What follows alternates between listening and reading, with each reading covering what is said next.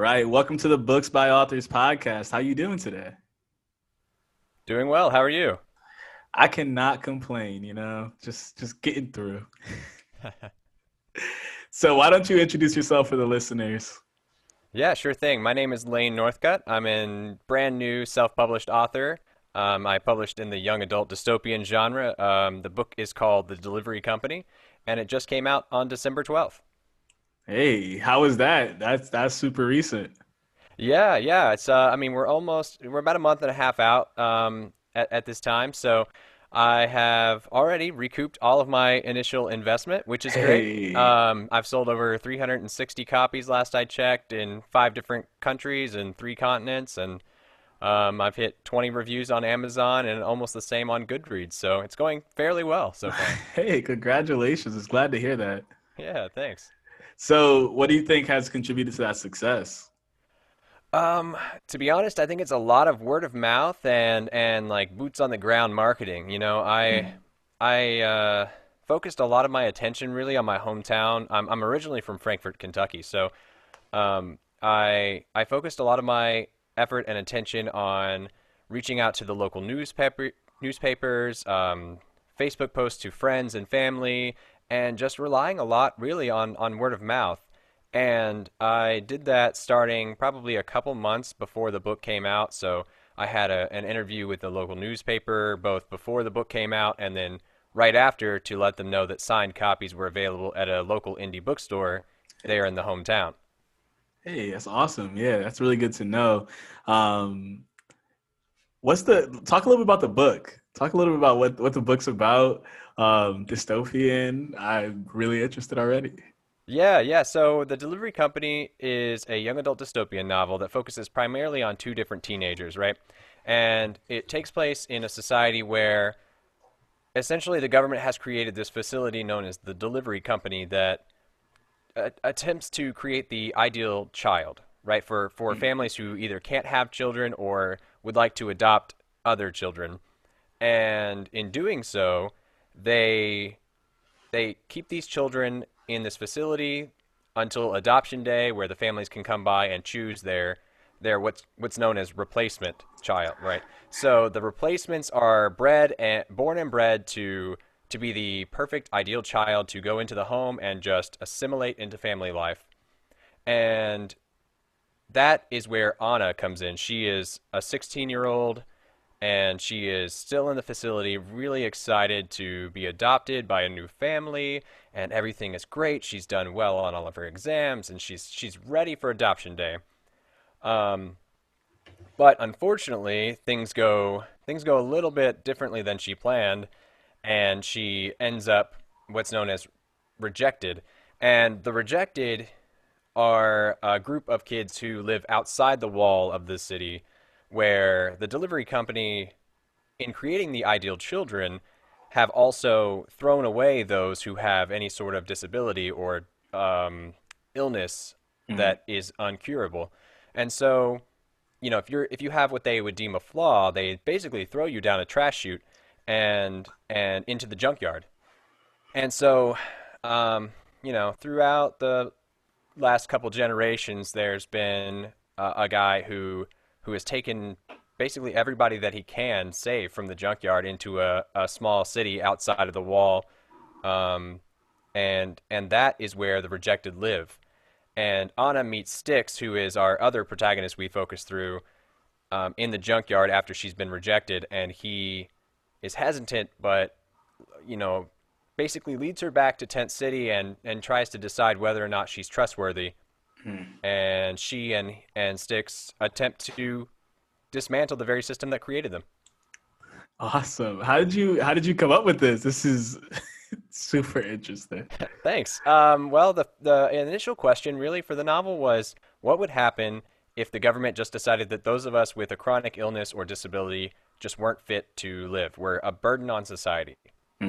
Um, and and and the idea came, I would say, not not too long after really my I have I got diagnosed with Crohn's disease um, in 2018, and I started the first draft of this book in 2019.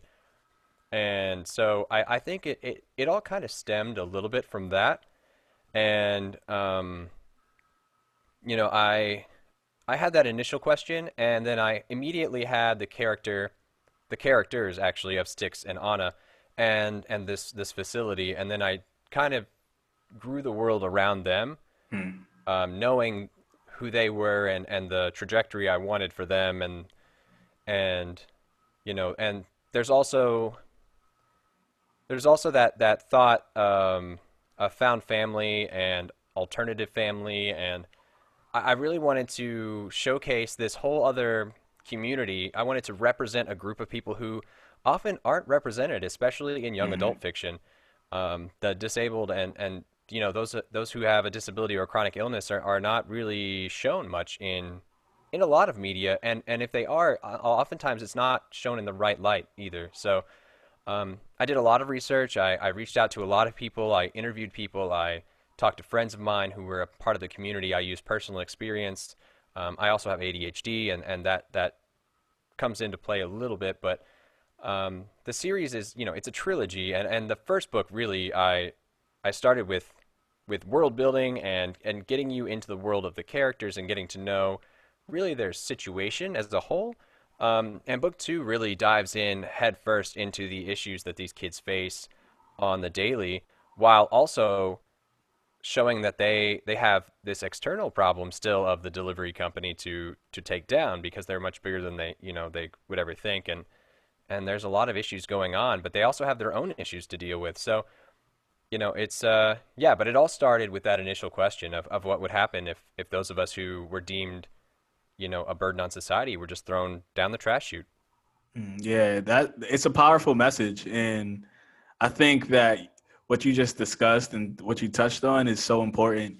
Like representing different communities in writing and making sure that it it sounds like you did your research, interviewing people, making sure to get the right met the the right uh, messages through in your writing. Like that that makes a huge difference. Oh, absolutely. I, I fully believe in research and due diligence when it comes to writing. And and really anything, I think if you're going to create something, you know, and put something out there, if it's not just for yourself and, and somebody else will lay eyes on that, you want to make sure that you are doing your best not to to offend or misrepresent. Because I, I have told many people this throughout the last uh, few weeks, um, specifically actually, that that I would much rather be known for terrible writing, bad pacing, and awful character development than as the guy who misrepresented an entire group of people. hmm Yeah, that's a hard label to get rid of once you do that. Absolutely, I can fix my craft, um, but I don't, I don't, I don't believe that you can really, really fix the uh, the problem of, of personality when it comes to that. You know? Yeah, it's a little bit harder to. Yeah. uh, so just switching the gears a little bit, I wanted to ask, um, can you talk a little bit about your process? Um, how you go about uh, drafting a story, um, plotting out a narrative, and creating characters. Absolutely. So it's been an interesting ride for me because this was my debut novel. Not to say that I haven't written parts of books before, but this is the first time I've ever fully finished something that I was very proud of and, and put out into the world. And my process has been up until the final draft of this book to kind of be a pantser, right? I, I sit down, I let the characters do what they want, and I kind of run with it. However, that led to, I would say, four or five drafts before it went to the editor, which for me personally is just way too many. I, I can't I can't have that many drafts before I put out a book because that's just going to take me forever, and that's way too many decisions to make, you know, when it comes to, to editing. So, you know, I I sat down with my wife, who is my ideal reader. She she reads a lot of young adult primarily, and and I went through the, the story with her, and, and after going through some beta reads, and I said, you know, uh, what do I do to to really fix this story fully, and how can I really make my process more efficient? And I sat down with her, and we created index cards for each chapter. I wrote briefly on the back of each one what is going on in that scene or chapter, and I color coded them based on the point of view so that I could visually represent everything that's going on in the book. And since then, I have fully transitioned into a plotter um, or a planter almost, I would say, because I, I've I've started to create the the path. You know, I, I've plotted the, the the points along the path that I'm going to walk, Mm. but I'm free to roam within that that path. So I color code. I use Scrivener now. Um, I didn't do that before, but I, I use Scrivener and Pro Writing Aid in addition to to Word. I still use Word for a lot of formatting and to send to the editor so that we can use track changes. But um, but yeah, I color code. I, I do the story act, the save the cat structure with the three act structure as well. So I I color code. You know, green is Act One, uh, yellow is Act 2.0, orange is 2.5, and red is three. So I can visually see where I'm at in the novel as well, and I can kind of kind of get a good grasp on how much I've I've got left to do and how much I've completed so far. Yeah, that, sounds like a that sounds like a lot of the processes I, I'm hearing from people. It's like, if, especially if you're if you're used to panting, it's Uh-huh. when you start once you get to the editing phase, panting is almost it's it's so it's so much more difficult. Oh yeah, I hate my I hate my past self usually when I when I pants a novel and I look back when I'm editing I'm like, "Oh man, why why did you do that?" And there are so many plot holes. Were were you not planning this at all? Like but uh, but you know, I will say the other side of pantsing though that I that I do still kind of use a little bit is is that freedom to add things in after the fact because because sometimes you don't allow yourself if you're plotting to to really uh, discover as much, you know, as you would when you're pantsing. So I, I plot, but I still allow the discovery. Yeah, that's important because part of part of the, part of the fun, honestly, with writing is when the characters start doing their own thing. Mm-hmm. And Absolutely.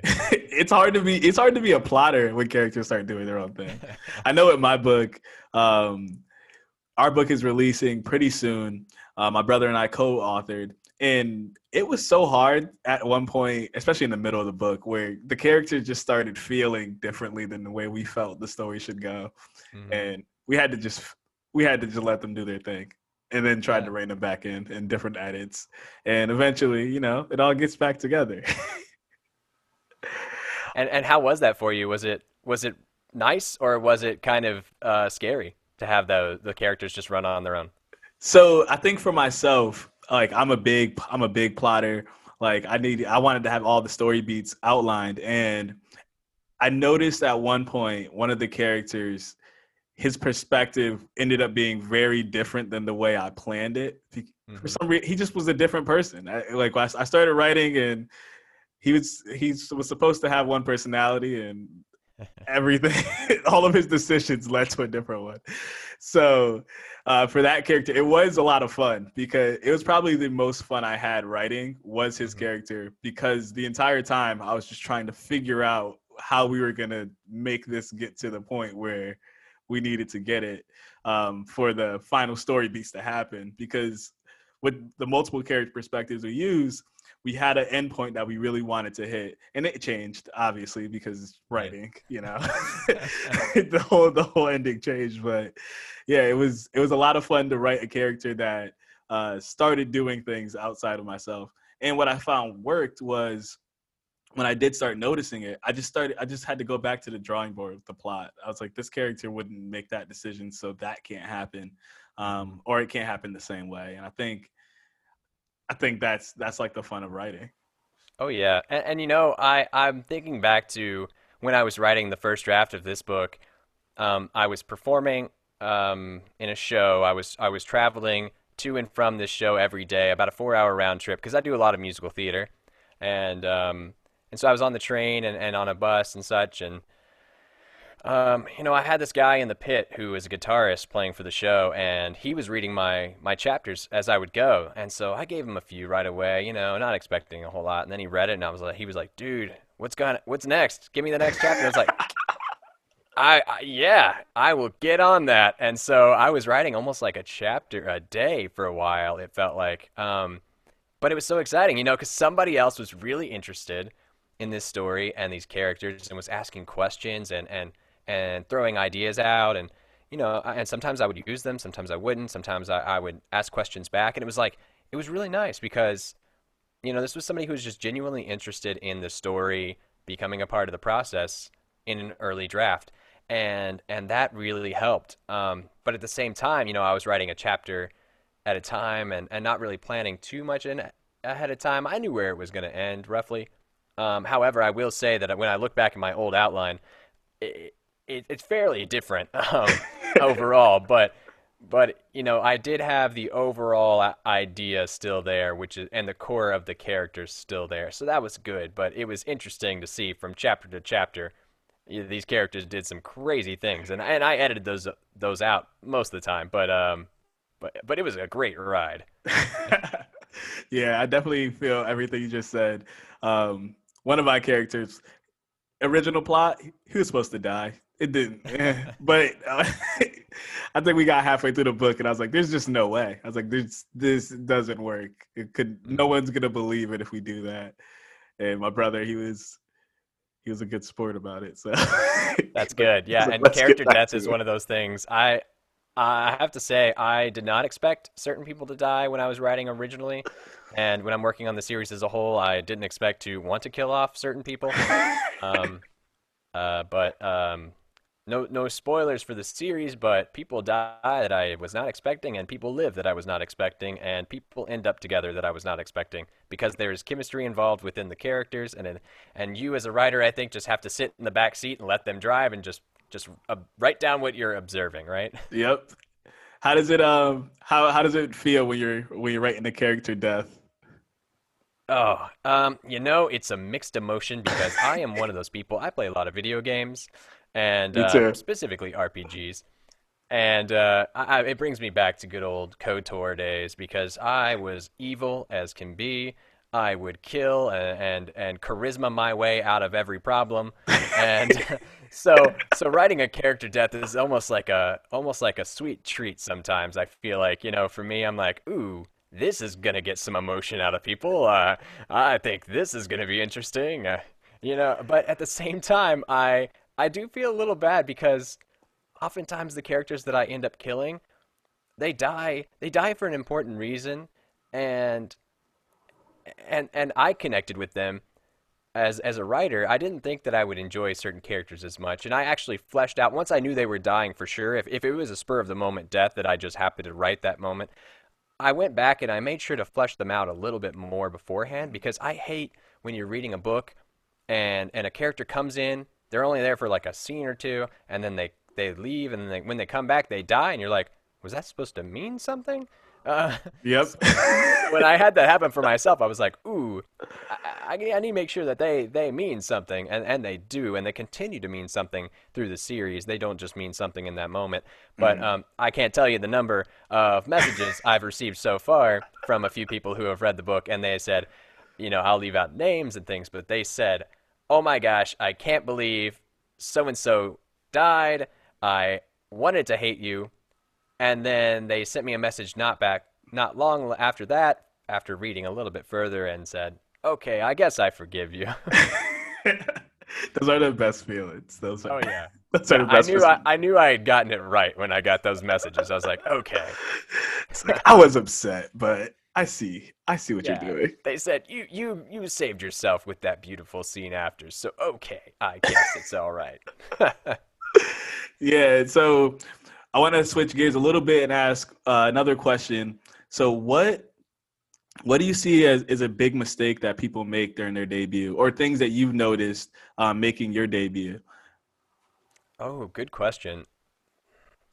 I would say that some of the biggest mistakes that people make with their debut, and, and myself included in a few of these, is rushing to the process. You know, we, we as writers are so ex- excited when we have a finished story and it's been through a couple beta readers, maybe even at that point, that we we just rush to put it online. We want people to have that book in their hands. We don't think we don't think twice about proofreading or or maybe checking once again for more plot holes. Um, you know, we, we just let ourselves get the better of us sometimes when we when we have something because we're so excited. So I think that's one mistake that I've seen some people make. Um, I myself did make a slight mistake with my debut in that I only sent it to one proofreader um, outside of myself and my wife and the editor, and that is not something I will do again because I did not realize I think at the time how important it was to have multiple, multiple sets of eyes on that final copy, if you will, because I found, and I had somebody else tell me they found one or two typos in the book that I thought I'd caught, um, and and and I thought we were taken care of before I hit that publish button, but apparently not. So I learned my lesson on that one, and I already have some people lined up to proofread the book, uh, the second book when it's when it's ready, and I will continue to do so with every book after that. Um, and then another one that I think I've noticed, as far as mistakes with debut goes, is is that you know sometimes it's easy to set a deadline and feel like you have to do that deadline that you set for yourself because you know you you told let's say you told your mom or or your best friend that your book is is going to be done on on February 1st. Well, January 25th rolls around and and you're not done with it. You think, "Oh my gosh, I have to stay up 24 hours a day and and write write write and get this done because so and so will will think I'm unprofessional or I, I'm not a writer if I don't finish it like I said." But, you know, deadlines deadlines move things mm-hmm. happen, life happens. Traditionally published authors have this problem sometimes too. You know, as I know, I've read a few stories here and there of big name authors having to move their deadlines because XYZ didn't happen. You know, and I think that's one of the big things that people forget is that we are people, we make mistakes, life happens. Don't let your book get in the way of life, but also do set deadlines because I think those are important mm. to, to get those to get things done. Otherwise, you, you will you'll have a deadline of never, and, and that's when it will get done. Yeah. That's a perfect way to say it.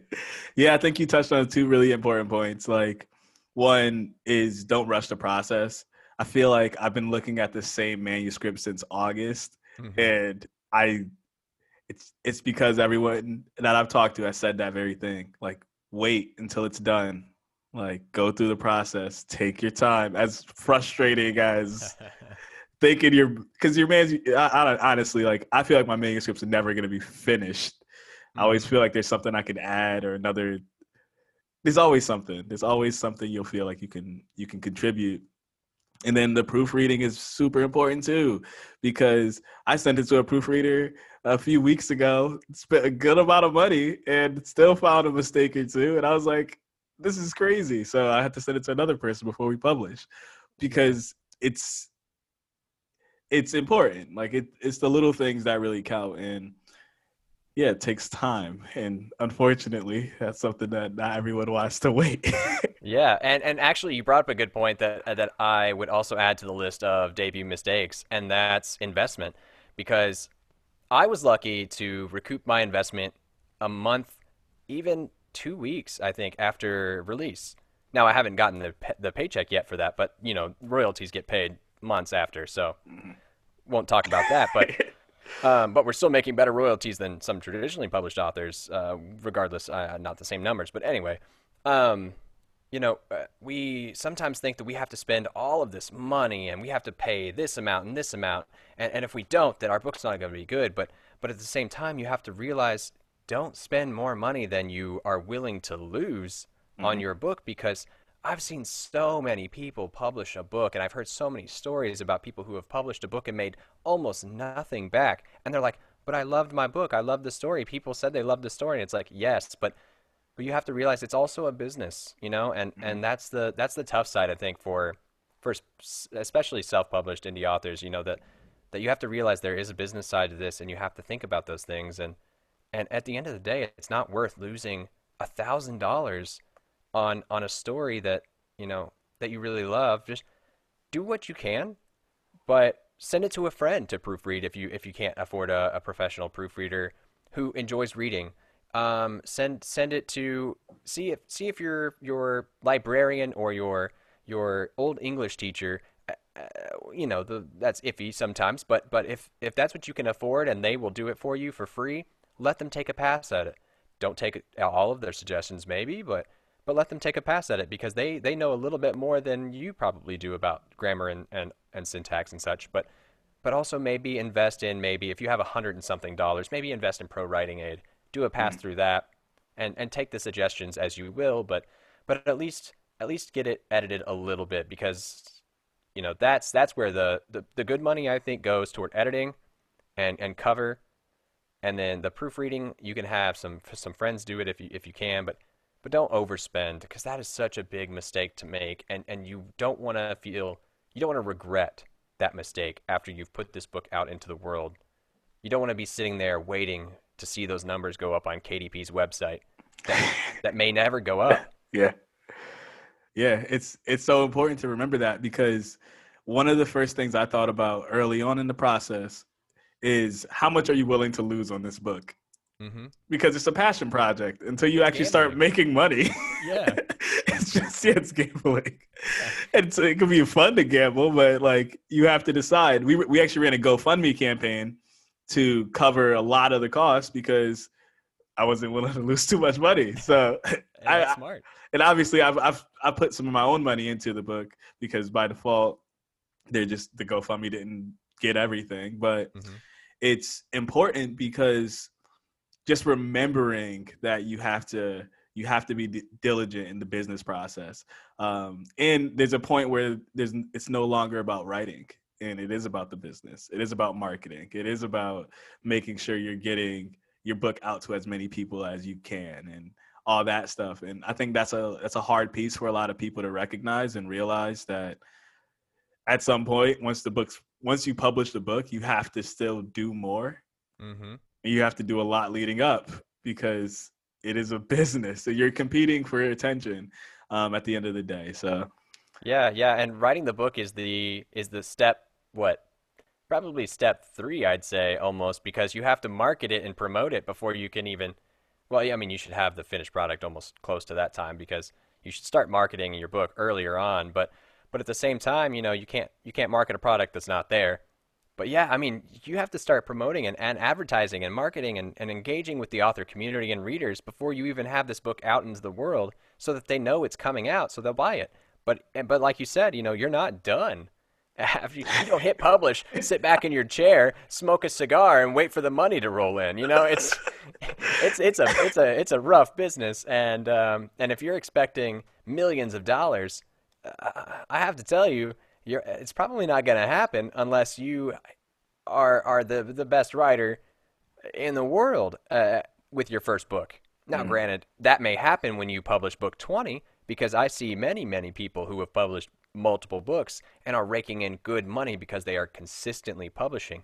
But you know, it takes time mm and, and it takes passion, and you don't want to ruin, you don't want to burn out. You know, so so take it easy along the along the way.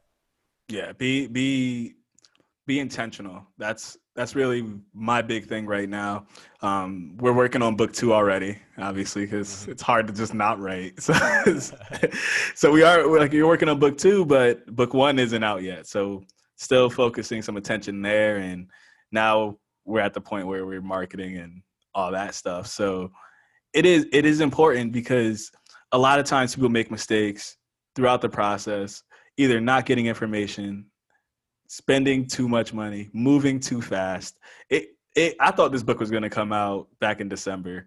To be mm-hmm. honest, it's probably not coming out till, or we're probably not releasing it until March. But for the longest time, I thought December. Just like you were like, oh, you're telling people when it's going to come out. I was yeah. dead set on December. I, I was like, this is going to be easy. You know how fast the beta readers are going to read this? It's like a couple months. oh yeah, it's a couple more months than I thought it would take. But yeah. They, were great, and I I'm glad we ended up getting a I think 15 beta readers, and they were great at giving us feedback and doing a whole bunch with us to make the story even better. And I'm glad we went through the process because for so long I just wanted to skip it. I was like, I was like, dude, if I have to wait another day, but I'm ultimately it all it'll all pay off no matter what because the final product. I mean, the cover. Um, I, I want to ask you about your cover, but I know for my cover, my cover artist, he's one of uh, he's a really close friend of mine. He's a graphic designer. Mm-hmm. He's amazing. Like he he has a he actually got one of his graphics put into NBA 2K for no some yeah, dude's dude's nice for um for one of someone's cover art for their album. So he was he's like he's really good. I didn't realize that because he's so good, it's it's gonna take him a while to get through, and it it's taken a while. It took about four months for him to complete the cover. Um, but the final product is is really really cool, and it's something I I couldn't even come up with myself. But yeah, I I think that process is another another thing that I see some people, um, especially in some of the Facebook groups I'm a part of, and Mhm. I'll I'll ask them like, hey, maybe if you really want people to buy this book, the packaging matters too. Oh, absolutely. I mean, you know, the the old saying is don't judge a book by its cover, but I guarantee you every single person that walks into Barnes Noble and clicks on Amazon's website is judging that book by its cover. They don't even read they're not even reading the title first. I, I almost would guarantee that. I would love to see a scientific study actually showing the retinas and their movement on a page or on a bookshelf and seeing what they what they gravitate toward first because I, I would guarantee it's it's book cover, then it's the title, and then it's your name, and then it's the blurb, and then if they like all that, if you, if you're like me, you'll skip to page one in the book and you'll read the first page and you'll see if you like the writing style. But I think if you if you can get them to open the book and read page one, or even just read the blurb and put that in the bag, you you did well. But yeah, I think the cover is such an important thing to focus on because I've seen some bad covers, you know, and and I've seen some amazing covers on some books that that I did not love, but I bought it because of the cover and the blurb. And and you know, it's it's funny because they still got the money even I even though I didn't enjoy the book or maybe didn't even finish the book. Mhm. But you know, I and and I did the same thing. I went to a graphic designer, a friend of mine from undergrad. Um, he is an amazing graphic designer, does a lot of of cool art. Um, and he even he even live streams sometimes when he's working on his Awesome. art, which is really neat. And he does analog and digital sometimes. Um, yeah, um, because he started his own brand, TV Art, and and he he does a lot of great work. And I knew that he was talented in the graphic design department, right? And and and he hadn't done many books before, but I knew that he could. He also, funny enough, did the photos for my wife and mine, our wedding and engagement photos. Um, the guy is multi Crazy talented, crazy talented. and, and I knew I was like, you know, I'd rather reach out to somebody who I know personally and I know could do a good job and will try hard to make this work. Mhm. And he 100% um, delivered. Delivered, delivered. And I have to say, I really love the cover. It, it came through a little bit of you know communication. I had some initial ideas, and then and then he um, sent me something based off my original design, which which was terrible because of my original design, to be honest. Uh, and then I just described what I was looking for, and then he sent me a copy, and I was like, "Wow, that's great."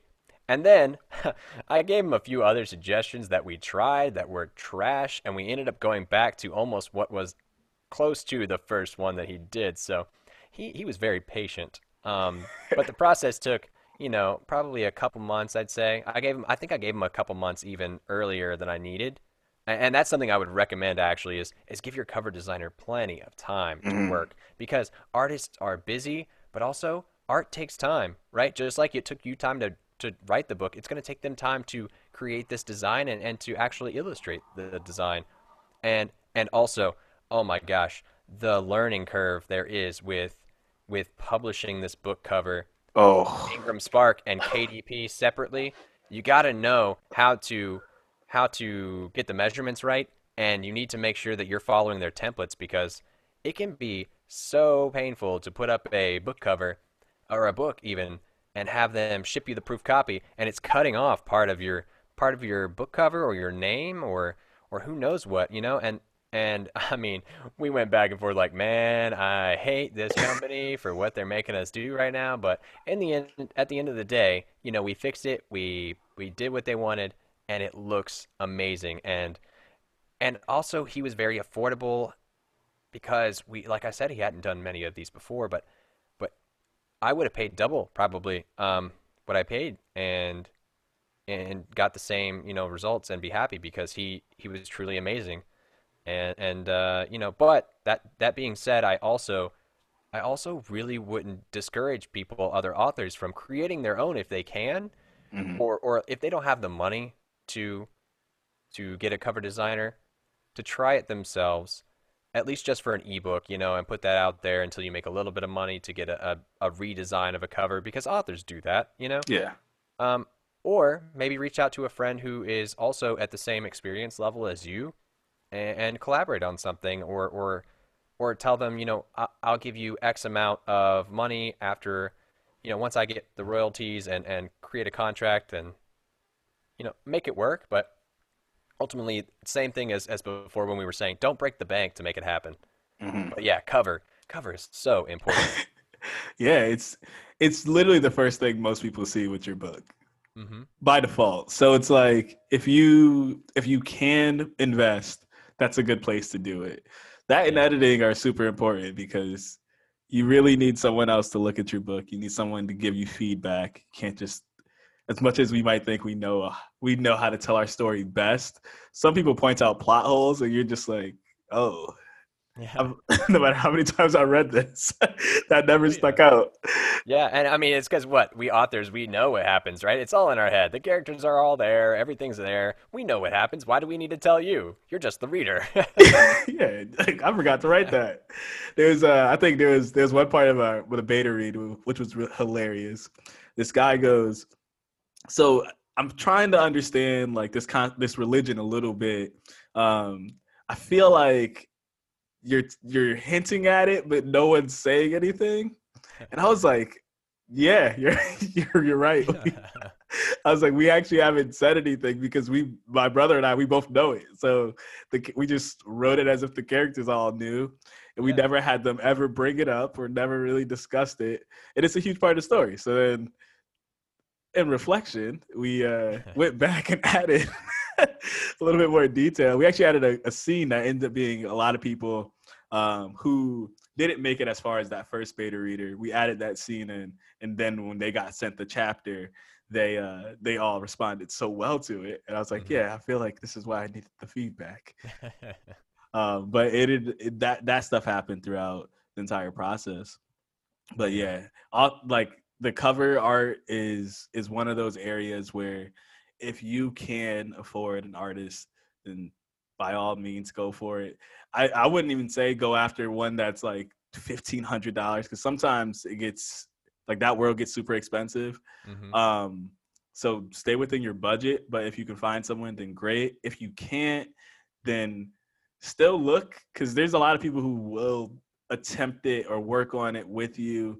Um, one thing that I really uh, that someone someone told me was remember that there's college students who graduated who need portfolios and need Mhm. something for their portfolio and a lot of them will do that kind of work for free it just takes looking and putting out just putting a call out and seeing if you can get any um, grads and stuff like that so Yeah, Definitely, check groups, you- right? Check groups on Facebook and Instagram and and follow other authors because sometimes authors I've seen a few authors now who have just started making their own pre-made covers to sell as a side Mhm. business. And and speaking of, there's plenty of pre-made covers out there Yep. on certain websites that people are selling for quite cheap. So, you know, if you if you can accept a certain pre-made cover for your story and it'll work well enough, I'd say go for it. Save the money. Use Yeah. that cover. Yeah, because that it, it just huge savings. And in certain areas you do want to be able to save because the processes can be expensive if you do everything. Mhm. Um so I don't want to take too much more of your time, but I wanted to ask what inspires you? What keeps you going? What keeps you motivated? Oh wow. Um, well, to be honest, I've always had a huge drive and ambition to to just keep going in life. Um, Hmm. everything, uh, career and, and medically and, and just life in general. But um, I mean, even one of my doctors just the other day said he he was like, "Man, you are the most even keel person and like go go lucky person I've ever met." After looking at my chart when I had three major surgeries last year, and uh, and he hadn't seen me since before that. So, um, you know, I think I think the motivation is always just just I know that whatever I'm working on needs to be done for a reason, right? You know, I'm telling this story specifically with the book. It's it's I'm telling this story for a reason. I'm reaching I'm reaching people with this and and if I don't put it out there, it's just going to it's just going to go to waste in my head, which eventually is going to lose the story. Mhm. And and I and I think at the end of the day too, it's it's partially I want to be a published author. I want to I want to see my name on the bookshelves because I remember going to the bookstore, you know, as a young young person and and browsing the books section and just and loving. I always had to buy a book when I went in, and I love seeing all of those covers and names. And Stephen King is always a name that I, you know, I've always enjoyed mm-hmm. seeing on the on the shelf, both in the bookstore and at home. And and I would love for somebody to see my name on a book one day and say, ah, I love that author, and I love this series, or I love that book. And and and to be honest, I think ultimately I, I do it. I do it for that one person, that nameless person out there that that needs this story, that needs to to have this book in their hands, because I know there are billions of people in the world but there's at least one person who needs to hear your story. Mm. Yeah, that's powerful. That's powerful. I, I, definitely, I definitely agree, and I think I couldn't say it better than what you just said. that's a great thing to to stay motivated by and stay inspired by. Um, where can people connect with you online? Great question. I have a website. It's lanenorthcutt.com. I also have Instagram and TikTok, both of which are Lane Northcutt underscore author.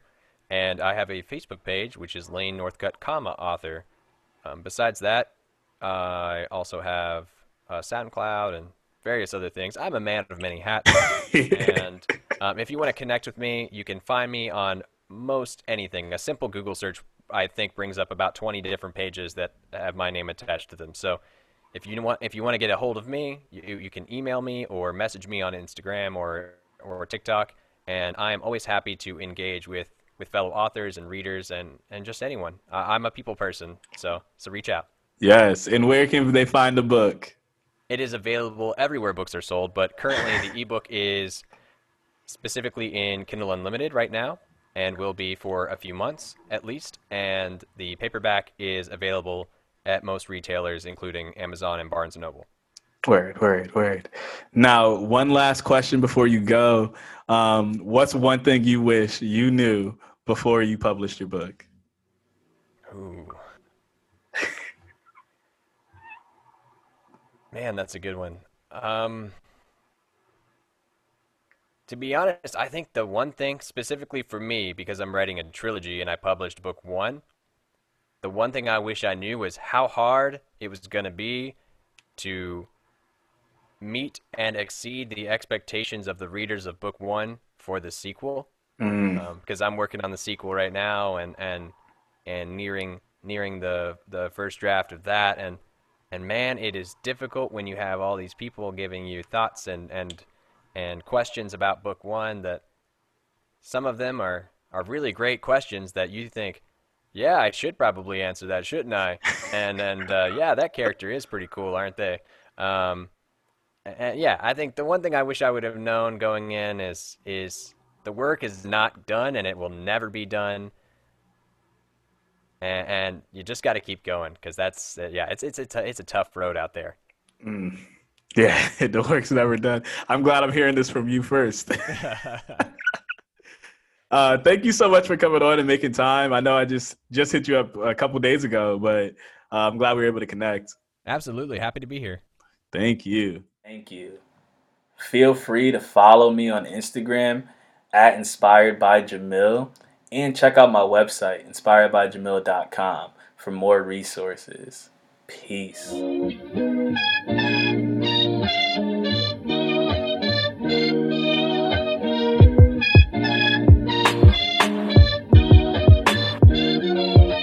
Yeah. Uh. Yeah. Check it out. Uh. Yeah, maybe I was meant to give you my life in the verse. The symptoms of curse started from the bottom. Ain't no way that we gon' see worse. A product of environments that can't believe in you first. They need to see results. Just watch out, that's when leeching occurs. Young, black, creative, just trying to make it. Interracial dating, money making. Black power activists is never basic.